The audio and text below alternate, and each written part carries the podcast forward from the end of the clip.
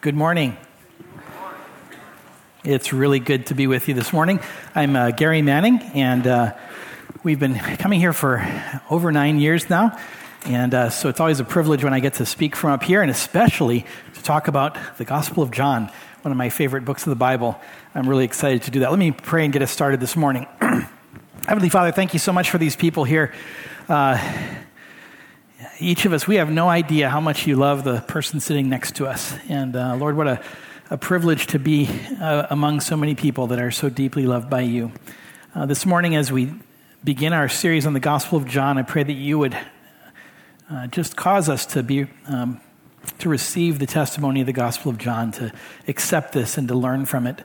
And I, I pray that you would, your Spirit would be at work in each of us, um, helping us to receive the truths here and to respond to Jesus in the way that you intended.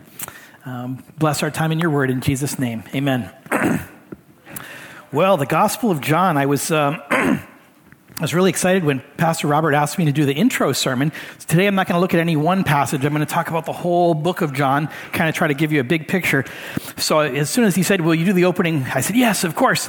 And it wasn't until later that I realized that this week, uh, so I, am a professor at Biola, and uh, so my grades were due a few days ago. Um, and my semester starts tomorrow.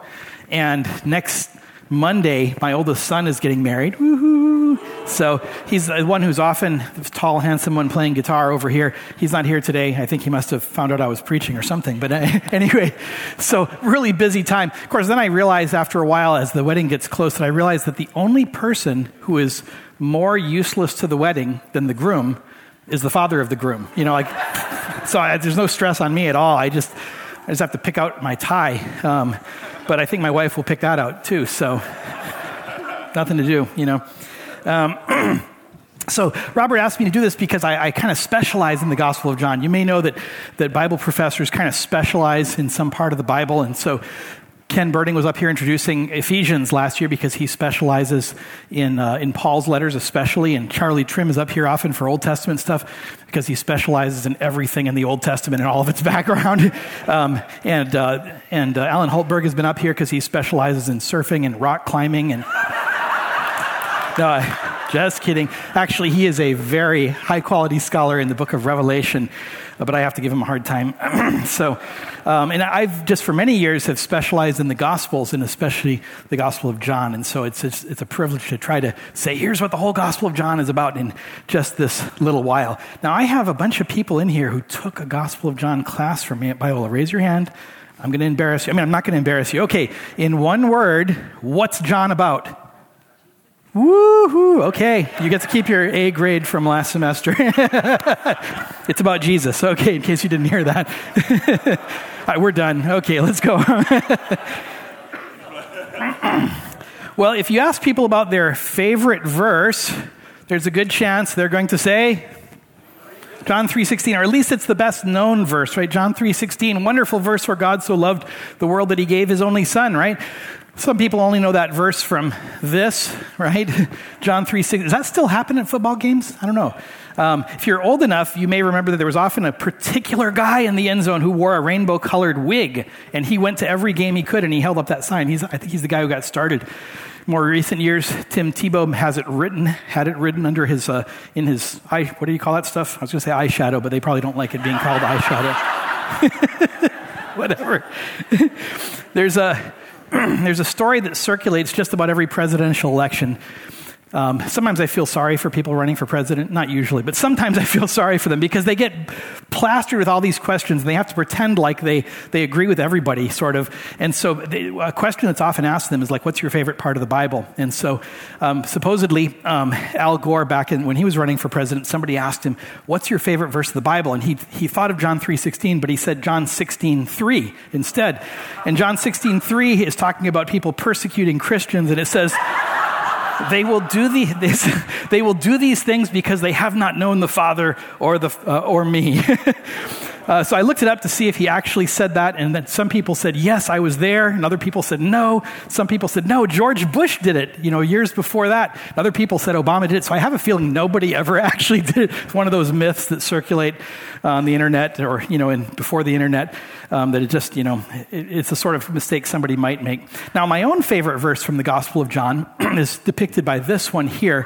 Um, I don't know if you knew that Jesus uh, had a Honda. Um, and the reason you don't know about it is because he didn't talk about it. Um, he never spoke about his Honda because uh, he said, um, For I did not speak of my own accord. Uh, and, you know, his, his disciples were just really wonderful followers of Jesus because the book of Acts tells us that they were all in one accord. That must have been, I don't know how you fit 12 apostles in one accord, but they somehow did. uh, okay. I don't know if you've started on a reading plan yet, if you're doing a reading plan to get through the, uh, through the Bible, and, and, there's all sorts of wonderful reading plans. I've, I've tried lots of reading plans for the month of January, um, and after that, it's sort of whatever I feel like reading. Um, but here, I, I just want to suggest one that has actually been the most, for me, it's been the most profitable reading plan I've ever done. But it focuses in not on trying to get the whole thing, but to really spend time in one part of the Bible. So here's what I've done. I'll take one book of the Bible, and I usually have done this with a small book, like one of the, like Ephesians or Philippians or Colossians, real short, and I read all the way through it in one morning, kind of quickly. I mean, they're not very long. Just read the whole thing, not trying to figure everything out, just get the big picture. And the next day, I read the same thing. And the next day, I read the same thing. And I do that for 30 days. I'll, I'll, tell you the truth. By day 15, I am absolutely sick of that book. but a few more days, and I begin to think, wow, I've been reading this every day, and I've been hearing this stuff all my life and reading it all my life, but it's really, I'm understanding things I, and I'm seeing things I never saw before. Now, with a book like the book of John, it's a little big. So when I've tackled books like that, I'll do like half in one day 10 chapters in one day, and then 11 chapters the next, and go back and forth, back and forth for 30 days. Or if that's too much, you could say, I'm going to do you know, uh, seven chapters, seven chapters, seven chapters, then go back to the beginning. And it is amazing how, um, rather than just trying to get through everything, which is also a great goal, you just stay in one part of the Bible for 30 days and it begins to soak into you. And if you haven't picked a reading plan already, I'd encourage you to try that, maybe with your favorite book, or since we're going through John this year, um, for a good chunk of this year, that would be a, a good place to try that. Do seven chapters a day or 10 chapters a day and then restart. And you'll be amazed at how much you learn and how much the Gospel of John sinks into you. well, to try to cover everything about the Gospel of John, obviously we're not going to do that today, but I wanted to ask some big questions that will help us as you read John, as you hear the sermons in John, help you to kind of see the big picture of the Gospel of John. So I decided to have seven questions about the Gospel of John. Actually, I don't know if it's seven questions. I didn't count, but everything in John is supposed to be seven, you know, seven this, seven that. So I'm just going to say it's seven questions, and you can count and see if I actually do seven questions. So, so first question What's a gospel? What is the gospel? By the way, some of my, I won't describe all my pictures, but a lot of them are pictures from old Bibles. So this is the first page of a thousand year old Bible, the first page of the Gospel of John from a thousand year old Bible. Beautiful picture of John uh, writing, uh, writing his gospel. So, so what is a gospel? Well, we all kind of know the first answer to what is a gospel is that it's good news, right? The word gospel just means good news. So when Matthew and Mark and Luke and John called their books, they called it a gospel. They meant, I'm giving you good news. This is good news. And they probably picked that because John the Baptist had preached good news. The kingdom of God is at hand. And Jesus, when he came, said, Good news, the kingdom of God is at hand. There was good news that God was starting his plan of inaugurating the kingdom of God on earth. That's good news. So when we say the gospel according to John, we're saying this is John's good news about Jesus, his good news about what Jesus comes to bring. But a gospel is not, before they wrote, it wasn't a thing. If you said, hey, I'm going to write a gospel, people would have said, what do you mean you're going to write a gospel? Nobody writes a gospel. A gospel is good news, right? So, what is a gospel? Um, what, what, were they writing? They, the, the, the contents were good news, but the thing they were writing, and I think this is really helpful, is to realize that they were writing biographies when Matthew, Mark, Luke, John, when they sat down to write, they were consciously saying, I'm going to write a biography of Jesus. And if you lived back then and you picked it up and started reading, you'd say, yeah, this is a biography. It feels kind of like other biographies I've read. It has the same structure, the same basic feel of a biography. And if you lived back then, you might have read a biography of a king, a Caesar, a general, a philosopher, a great teacher. You might have read biographies like that. Now, you might be thinking, really? It doesn't seem much like biographies that I'm familiar with.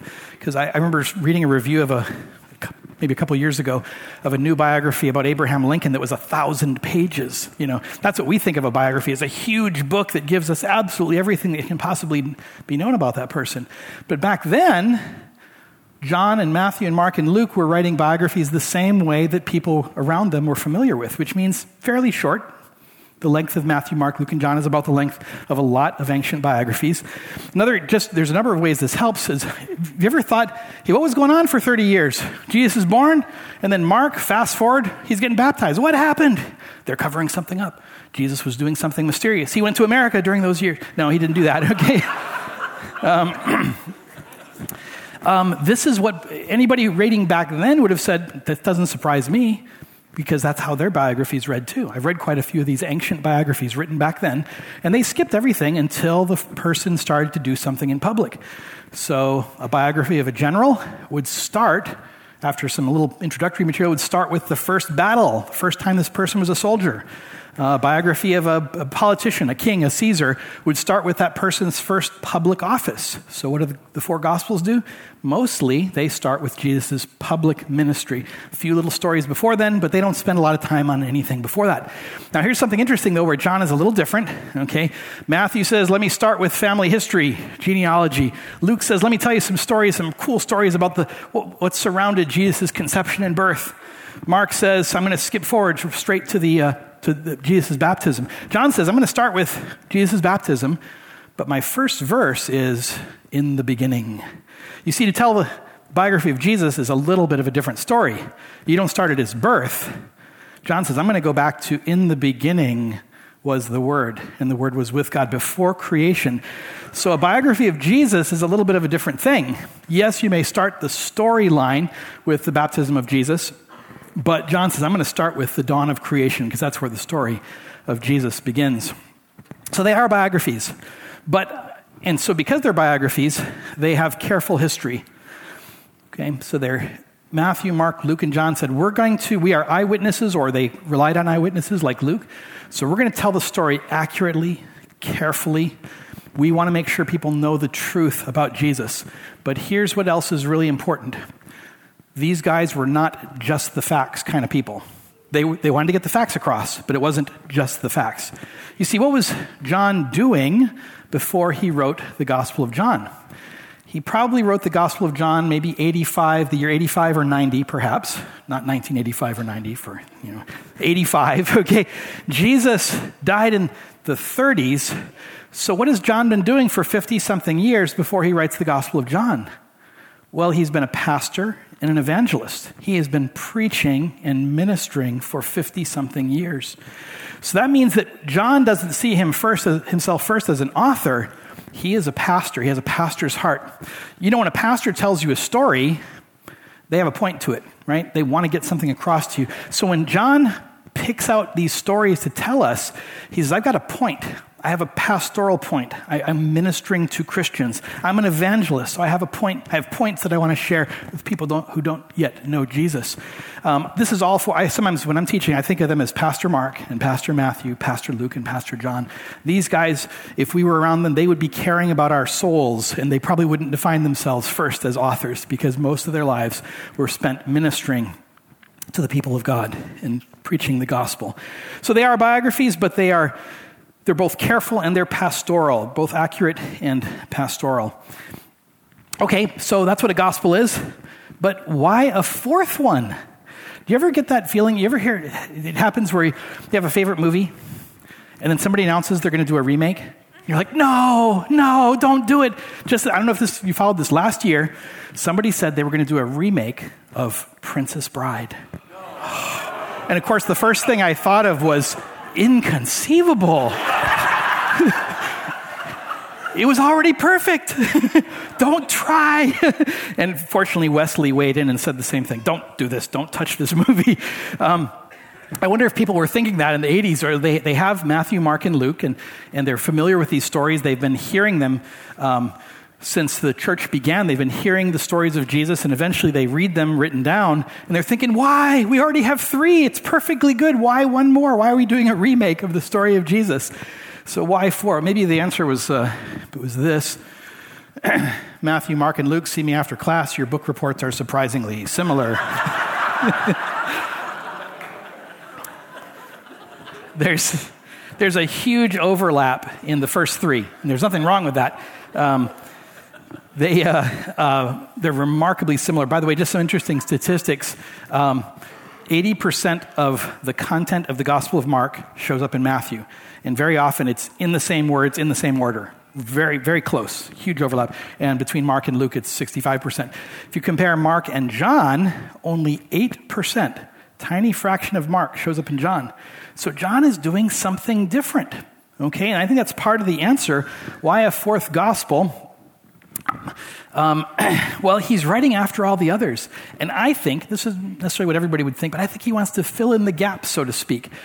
Um, I think he knows, and his, the people that he's ministering to, they know the other gospels, or at least they know all the stories. I mean, Paul, when he wrote his epistles, he's already talking about the, some of the stories of Jesus, even though there's no gospels written yet when Paul was writing those letters. So the stories are well known. John says, We're now 30 years later, there's some other things I want to tell you. Not that Matthew, Mark, and Luke got it wrong, but there's some other things I want to get across to you.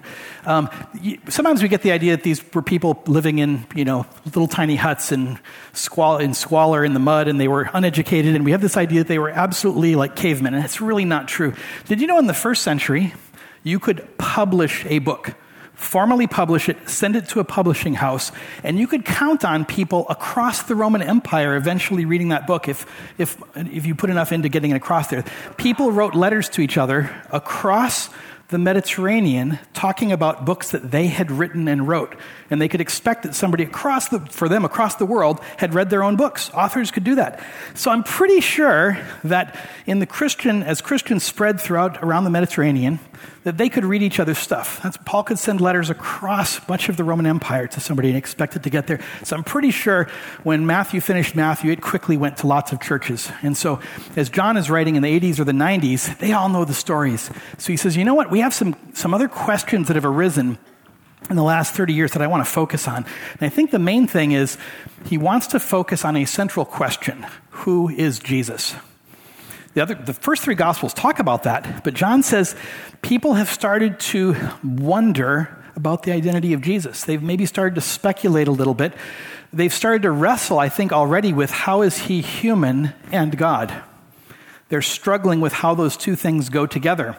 And so John has been preaching for years. He's probably been telling stories of Jesus for 50 years and explaining them to people. So by the time he sits down to write John, he has that 50 years of preaching about Jesus and about his words and about his deeds that inform how he presents his gospel. And I think as a result, it's incredibly artistic.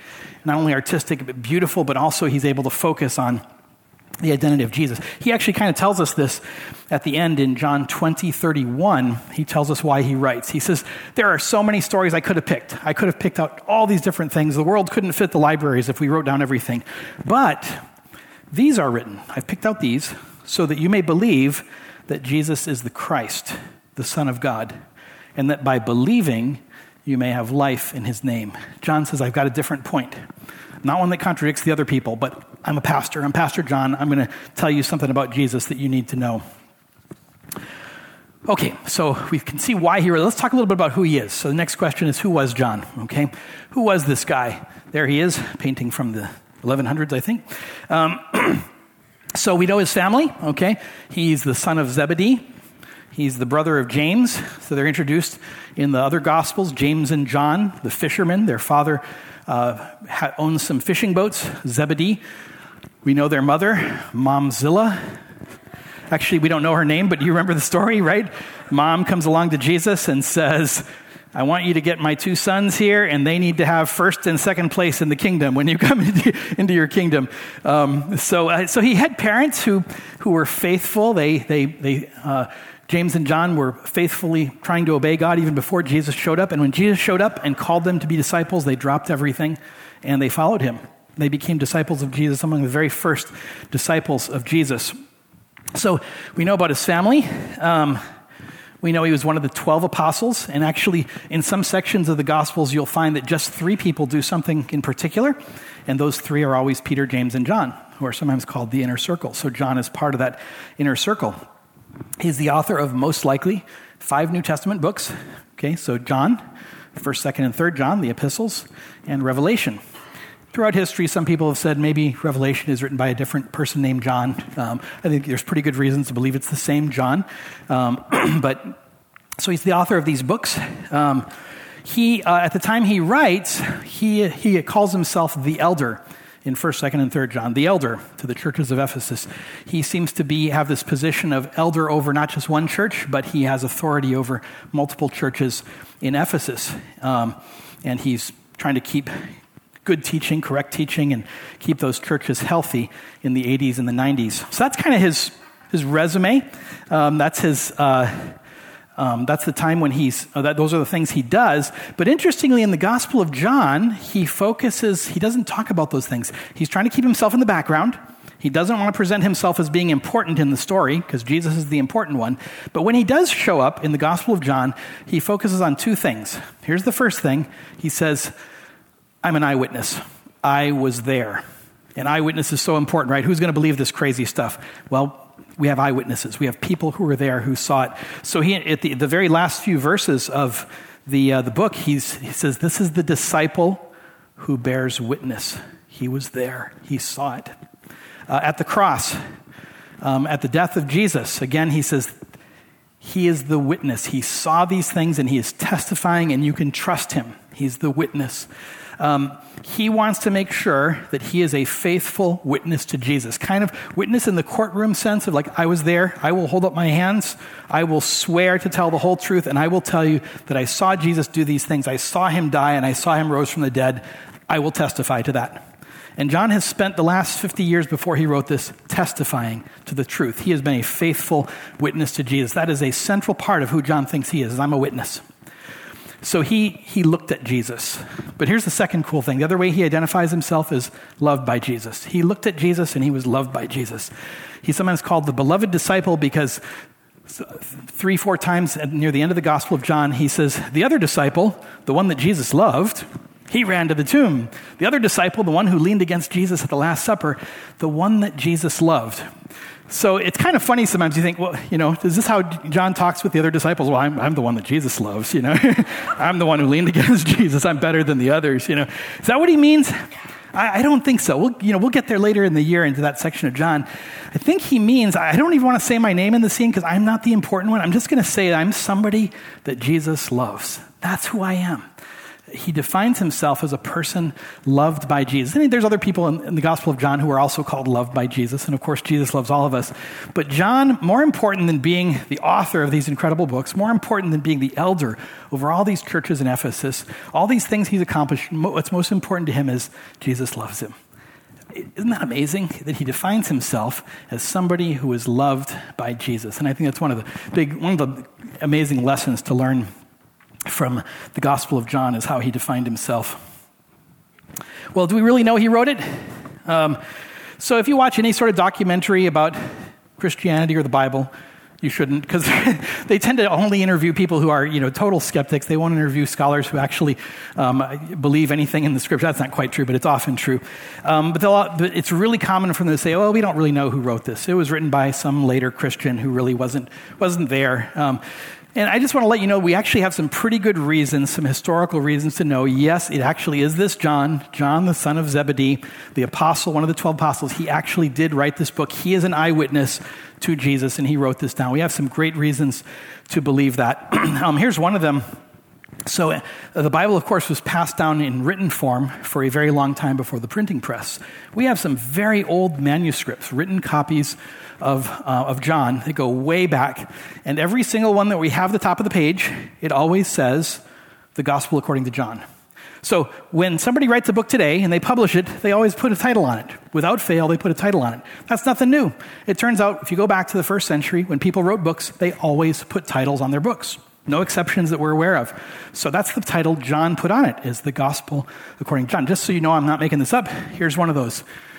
This is from the 200s, and I know you can all read it very clearly. okay, let's be fair. It's over 1,800 years old, and it's in Greek too. So, but it says right there, Gospel according to John. This is the oldest full, almost full copy of John that we have. Um, and it says the, the Gospel according to John. There actually is a fragment of John that's the oldest section of the New Testament from the mid 100s, but it's like the size of a business card because the rest of it rotted away. This is the oldest complete one from the 200s. Here's another one. This is from the 300s, and that says Gospel according to John. Another one from the 300s says according to John.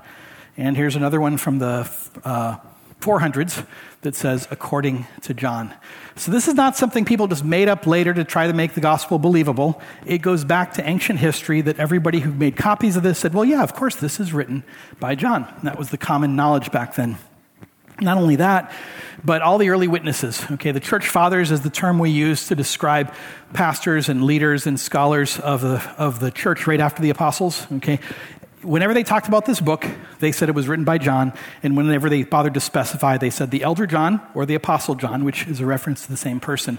So we have actual like full text sermons from the second century, would you believe, and letters that pastors wrote between each other, and they talked about this. They said this is written by the apostle John. That's really good historical evidence. That's not just making it up because we want it to be true.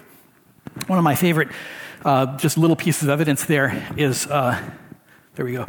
Um, so John had kind of a disciple, the, Apostle John, uh, named Polycarp.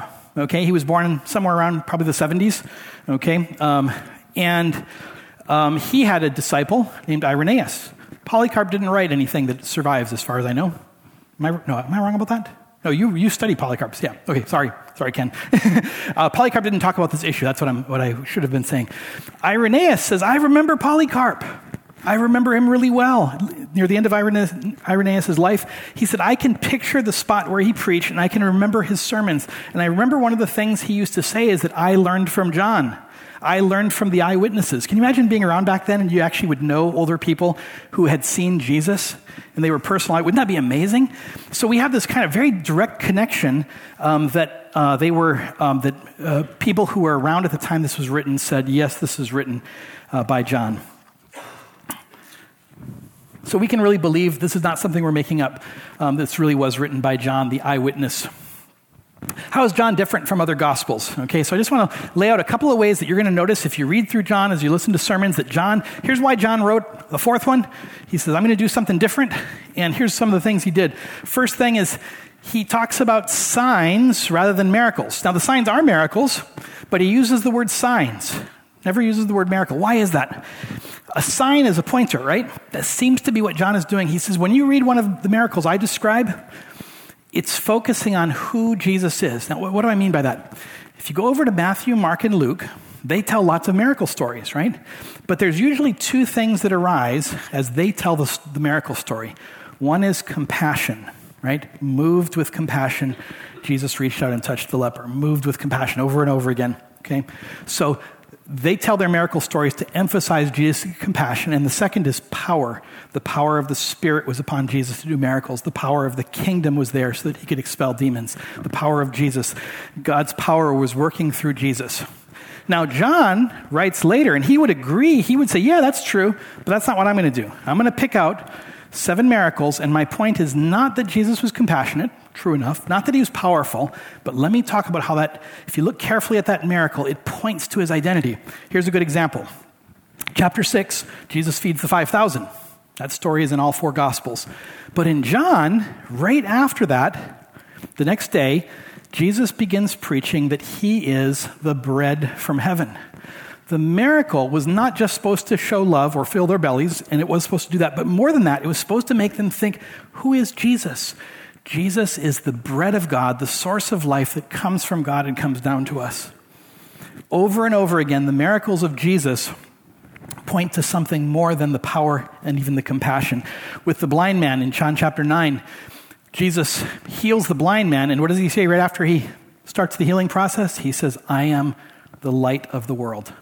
So, as this blind man sees light for the first time, we're supposed to think about the fact that coming to Jesus means receiving the light, seeing the world for the first time, seeing the truth for the first time. So, uh, so that we have these signs and we have fewer of them. There's more attention on fewer miracles. John says, I'm just going to pick out seven, probably seven, depends on how you count them, okay? Um, just going to pick these out and I'm going to make them kind of long. And I'm going to surround them. I'm going to, you're going to get to see things that you didn't know before, conversations with people, sermons from Jesus that help you see that every one of these signs points to the identity of Jesus.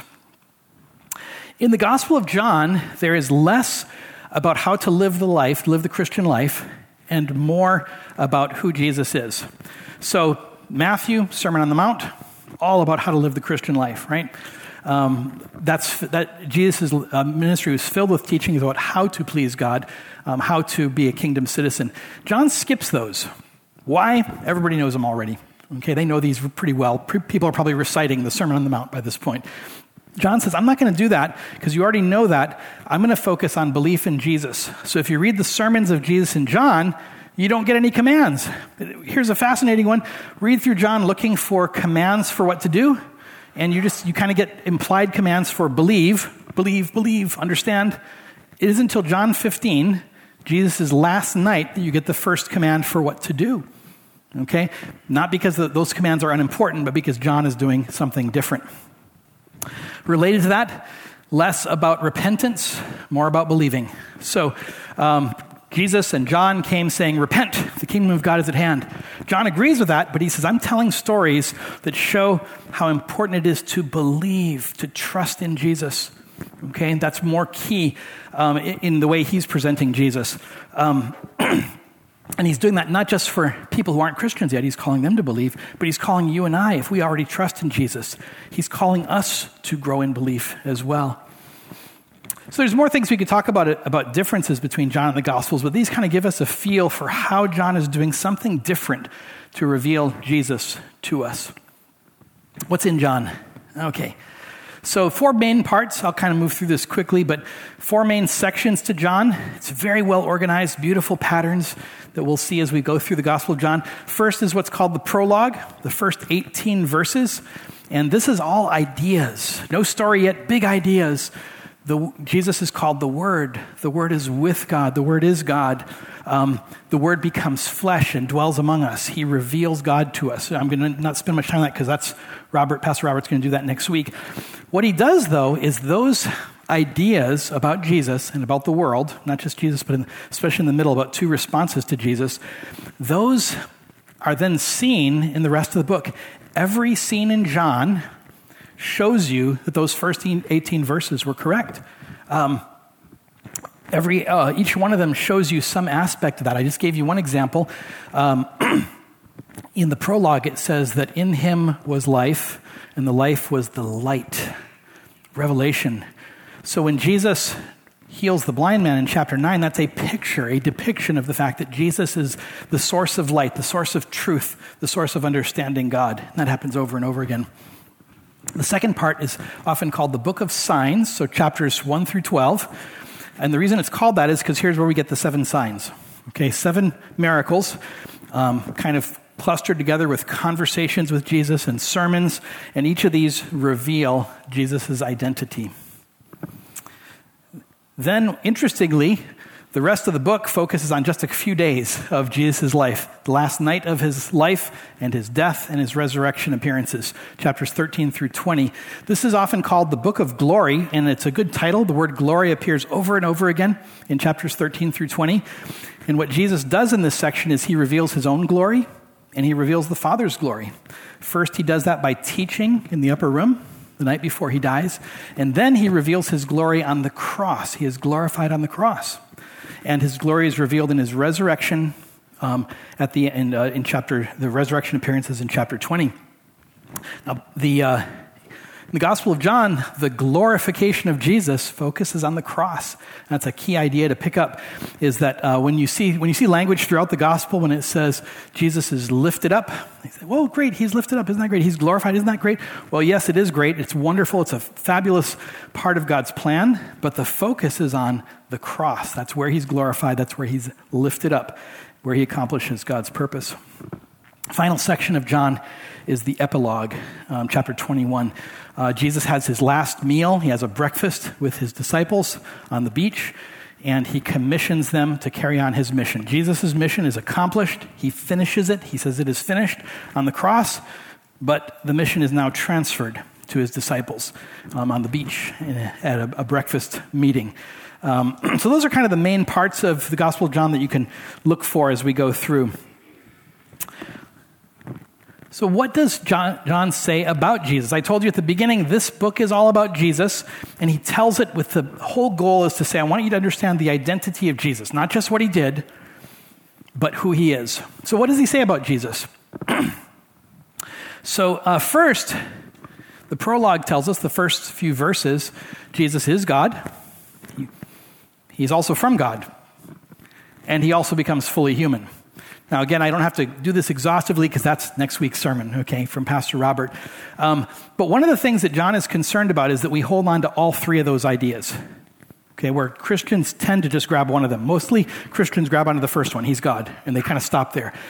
But in the Gospel of John, he's also from God. In fact, over and over and over again in the Gospel of John, Jesus says things like, I don't say anything unless I hear it from the Father.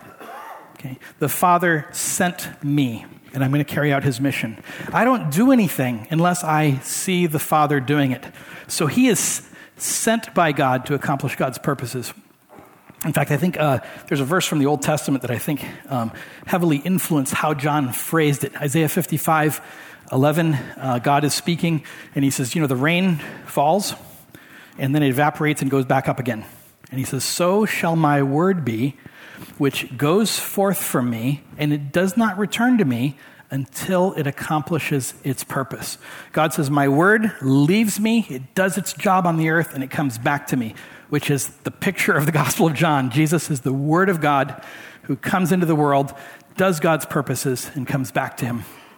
So Jesus is the one who is sent. He becomes fully human. You're going to see in John more language about Jesus being tired and hungry and thirsty and grieved because John is insistent this was real humanity. It's not fake, it's not just a Jesus suit. He doesn't just appear to be human, he really is. He really takes on full humanity. Second big truth. We could pick out a bunch, but I had to pick out just a few. Jesus is the source of truth. This is going to come up over and over again in the Gospel of John. Jesus, in fact, says his classic saying in the Gospel of John is, Truly, truly, I say to you.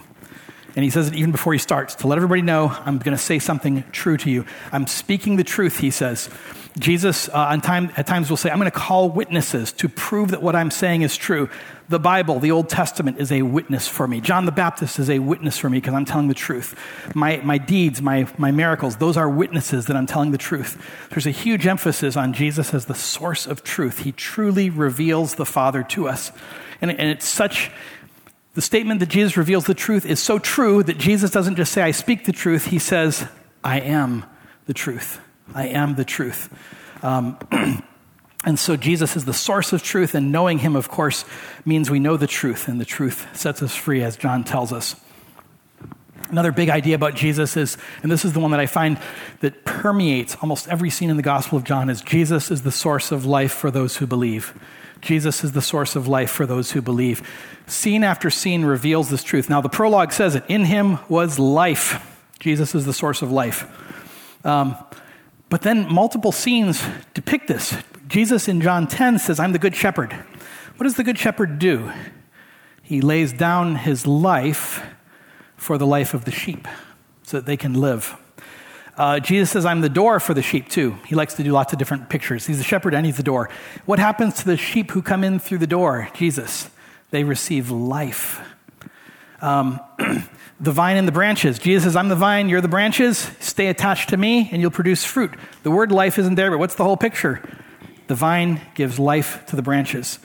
Jesus uh, heals in John chapter 4. There's a, um, an officer, royal officer, and his son is about to die. And this, the sh- very short story, three times Jesus says, Your son lives, which means literally he will live. Physically, he will live. But the point of the story is Jesus is the source of every kind of life for those who believe. that life is not just It's, it's multifaceted. It's not just the one thing you might think of. So, of course, it's eternal life. We're going to have the phrase eternal life all over John. Jesus is the source of eternal life. When Lazarus dies, Jesus talks to Mary and Martha about the fact that they can receive eternal life through Jesus. But it's also overflowing, abundant life. Jesus talks about being the good shepherd, and he says the, the, the sheep receive abundant, overflowing life. It's, that's not just what happens to you when you die. Eternal life doesn't start then, it starts now. When we trust in Jesus, our eternal life begins, our abundant, fulfilling life.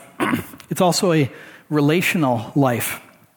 John 17, Jesus is praying and he says, This is eternal life, that they may know you, the only true God, and Jesus Christ, whom you have sent.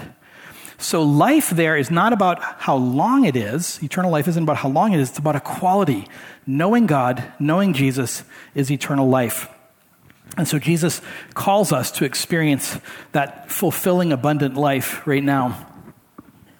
So, John has a lot to say about Jesus, but he also talks about a response to Jesus. He talks about people, people and how they react to Jesus. You'll notice repeatedly in the Gospel of John that, that uh, we have conversations with Jesus and one other person, and they respond in positive or negative ways. John tells us in his prologue there's two kinds of people, and I'm going to show you it over and over again through the whole Gospel. Two kinds of people, okay? He says there are people that I'm going to call the darkness, and they don't understand the light. They're the world, and they don't recognize that Jesus made the world. They don't respond to him, they misunderstand him, they don't believe him, they, they don't welcome Jesus. Then we also have, introduced in the prologue, we have people who are called the children of God.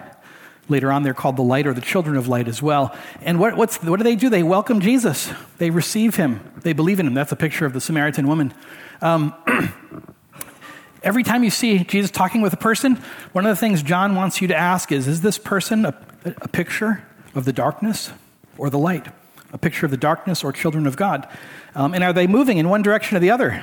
So Nicodemus shows up, and at the end of Jesus' conversation with Nicodemus, he says to Nicodemus, um, You don't believe me, you don't receive me, and you don't understand me. So Jesus is pretty sharply saying, that first one, Nicodemus is in the dark, but which way is Nicodemus moving? he's moving in the right direction. He actually comes to Jesus. And throughout the gospel, he shows up a few more times moving out of the darkness towards Jesus. The disciples and people like the Samaritan woman very quickly show that they're children of God. One of the things that happens with the Samaritan woman right in the next chapter, right after Nicodemus, is she quickly responds to Jesus and then she goes back into her town and says, Could this guy be the Messiah? Quick response to the light. In fact, John likes to play around with uh, giving us details that may help us picture this. When does Nicodemus come to Jesus? At night. When does he meet the Samaritan woman? Noon. It's bright daylight. It actually happened then, but the reason John tells us is so we can see. Look at the difference between at least first response, Nicodemus, and the Samaritan woman. so, one of the things to ask yourself is if you've already trusted in Jesus, you already are one of the children of God. You're already in that category, but it's still possible to move one way or the other. Are you looking more and more like the children of God that are described here, welcoming Jesus, trusting in Him? Or are you moving more towards the darkness, failing to trust Him, not welcoming Him? Um, because even the disciples, like Peter, kind of moves in that direction for a while at the time of his denial. So, which way are you moving? Because of that, John has two kind of appeals to us Okay? He wants us to believe. That may seem pretty obvious, especially in, in something in the Bible. It's believe. He calls us to believe. But the Gospel of John has the word believe 98 times. That's more than almost every, any other book in the New Testament. In fact, it's more than almost the whole rest of the New Testament put together. Um, so believing is absolutely essential trusting in Jesus. Now, it's very obvious that the first thing he's saying is if you don't believe in Jesus yet, come to faith in him. Trust in what he claims about himself. Put your trust in Jesus as the source of life, and you'll receive, you'll receive that life. But John also wants us believers to experience the same thing. When you came to Christ, you believed in him. Maybe that was years ago. What do you do today? You trust in Jesus and you experience more of his life. This is not something for back then. It is the rest of your life. Every day is what do I do today? Trust Jesus more, experience more of his life. That's one of the central messages of John and one that I've found the most compelling. There's also a, a call to testimony, and I'll just quickly. Uh, John is the witness. He wants us to believe in him, accept his testimony, but then he wants us to become witnesses to Jesus. That doesn't mean you have a sermon prepared, it means you point. Look at that guy. John, you're going to see people say, Come and see. I don't, I don't have much to say, but come and see. That's what the Samaritan woman says. Come and see this guy. That's what witness is, is I know what, who Jesus is and what he did. John calls us to be witnesses to who Jesus has been in our lives.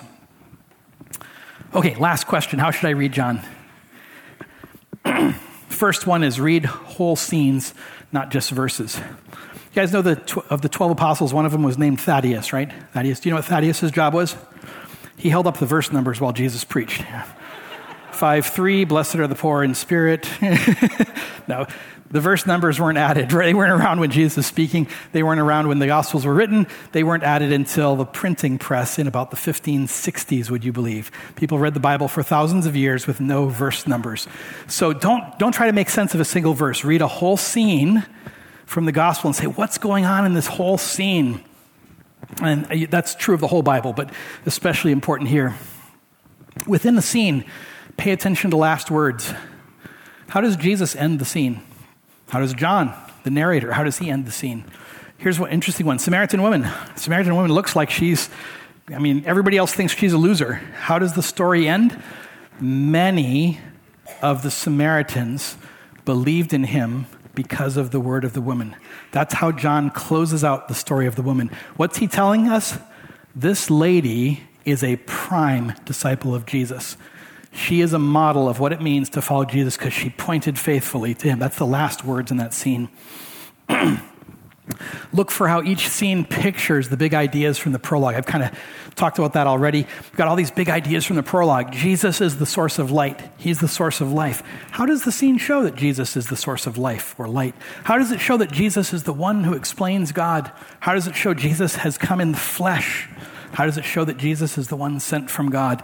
John told us in the first 18 verses what his point was. So pay attention to him as you're reading the rest of the book. Look for how each scene foreshadows the cross. Over and over again, Jesus would say something or do something that was a hint that he was going to the cross. The people in the story don't know what he's talking about, but you and I do. He's talking to Nicodemus and he says, You know what? Just as the serpent was lifted up, as Moses lifted up the serpent in the wilderness, so must the Son of Man be lifted up, so that all who look who believe in him may live. Nicodemus is thinking, What? But we know what that means.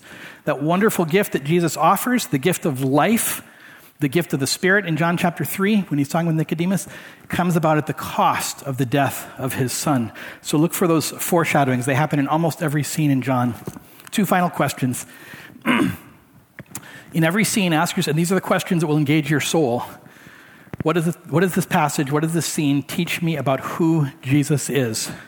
Now, I, I, wrote not so much about imitation because in the Gospel of John, you can't be like Jesus. Okay, you, can, we, you and I cannot be the source of life for those who believe. You and I cannot be the I am. I can't be the good shepherd or the vine or any of those things. So, in John, it's not so much about hey, I'm going to be like Jesus. It's more like whoa, I'm going to worship Jesus. So, in every scene, what is John calling you to admire about Jesus? Can you admire him uh, together with John, with other believers as we read this? Second question every, almost every scene there is a response to Jesus. There are people who respond positively or negatively. And John is saying, How are you responding to Jesus? What does this scene teach me about proper response to Jesus? Am I becoming more and more like that picture of the children of God? Am I becoming like that? What kind of person am I becoming? Or even though I am a children of God, I'm part of the children of God, am I moving away from that? Am I acting more and more like the darkness? Every scene invites us to do that. I'm about to pray, so why don't we uh, have the people taking the offering come up? the Gospel of John is a, a really rich, beautiful book. Um, the, the questions that I've asked here, I think, have helped me over the years to be blessed the most by it. And um, uh, I think one of the big things to learn from, from this is not only those two questions I asked, but think back to who's writing this. The person writing this said, You know who I am? I'm a witness, and I'm loved by Jesus. Is that who you are?